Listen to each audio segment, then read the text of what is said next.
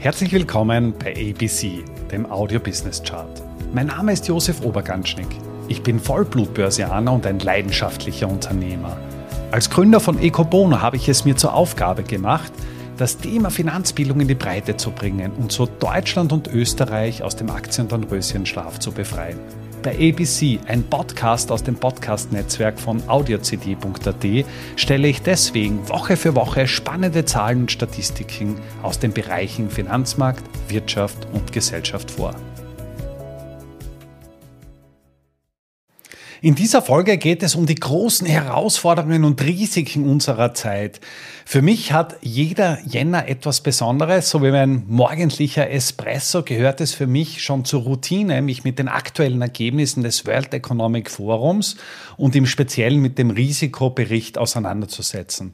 Das ist für mich insofern eine sehr äh, interessante Lektüre, sowohl in meiner Rolle als Investor, aber natürlich auch in meiner Rolle als Privatperson, weil eben in diesem Risikoreport Report unterschiedlichste Experten aus unterschiedlichsten wissenschaftlichen Disziplinen. Das heißt, da ist ein Volkswirt, ein Physiker, ein Biologe, einer ein Experte aus dem Finanzwesen oder vielleicht auch ein Klimaforscher an einem Tisch und diskutieren unterschiedliche Themen, unterschiedliche Herausforderungen unserer Zeit. Und dadurch hat man natürlich die Möglichkeit, einzelne Themen, wie beispielsweise den Klimawandel oder Extremwetterereignisse, aus unterschiedlichsten Perspektiven zu beleuchten.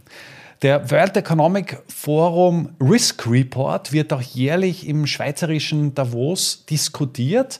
Hier tummelt sich ja das Who is Who der Politik, des Unternehmertums oder auch sonstiger prominenter Persönlichkeiten, um die eben auch gemeinsam über diverse Herausforderungen zu diskutieren. Bevor wir uns jetzt einmal die einzelnen großen Themen unserer Zeit anschauen, müssen wir uns einmal die Frage stellen, ja, wann ist denn überhaupt ein Risiko von besonderer Relevanz.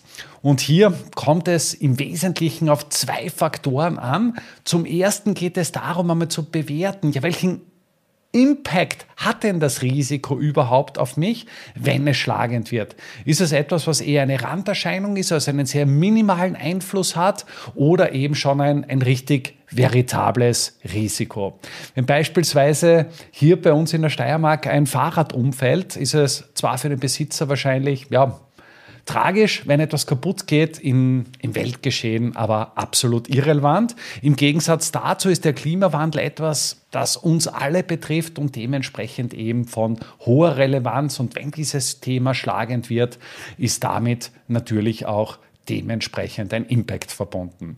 Und das zweite große Thema, was ich eben die Experten und Expertinnen hier anschauen, ist das Thema der Wahrscheinlichkeit, der Eintrittswahrscheinlichkeit. Das heißt, wie wahrscheinlich ist es denn überhaupt, dass das Risiko schlagend wird? Und klar ist, je höher die Eintrittswahrscheinlichkeit und je höher der Impact, desto relevanter sind denn jetzt auch die betreffenden Risiken. Schauen wir uns einmal rein in das aktuelle Chart von dieser Folge. Du siehst hier mal die Einschätzung der Experten im Großen und Ganzen und zwar mal in, in erster Linie mal einen kurzfristigen und einen langfristigen Überblick. Hier erkennt man schon kurzfristig betrachtet auf zwei Jahre Sicht beziehungsweise ähm, langfristig betrachtet auf einen zehn Jahres Betrachtungszeitraum, dass es hier doch Unterschiede in der Beurteilung gibt. Was mich persönlich einmal sehr positiv stimmt, ist auf die nächsten zwei Jahre, das heißt, wir reden vom Jahr 2024 und 2025, sehen drei Prozent der Experten sogenannte Stormy Years, also stürmische Jahre. Im Gegensatz dazu gehen davon aus, dass eben ein Prozent der Experten wir komplett ruhige Jahre sehen werden. Das sind die sogenannten Fat Tails, also die Ränder an Beobachtungen. Im Vergleich dazu, auf zehn Jahre Sicht, erkennst du, dass eben 17 Prozent der Experten davon ausgehen, dass wir eine sehr heiße, eine sehr stürmische Dekade erleben werden. Auf der anderen Seite stehen dem gegenüber ebenfalls nur ein Prozent der Experten, die von sehr ruhigen Jahren ausgehen. Und wenn man sich das auch anschaut und eine Stufe drüber schaut, also in Form von stable, dann ist es eben so, dass eben ja, die nächsten zwei Jahre doch deutlich ruhigere Jahre auf uns warten.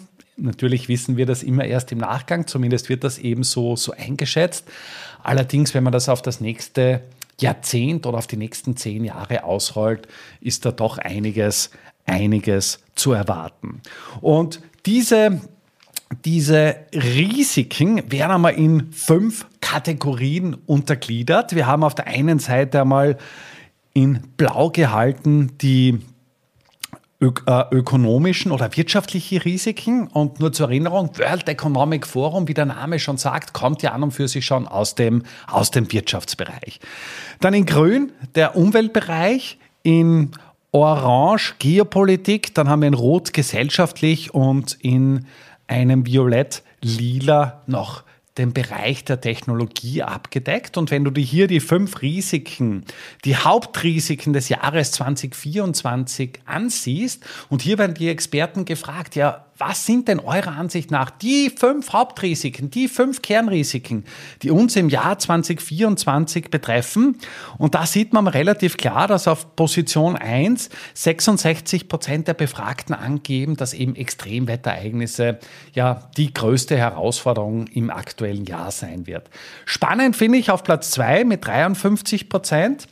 Hier haben wir eben durch künstliche Intelligenz, durch AI-generierte Missinformationen oder Fehlinformationen.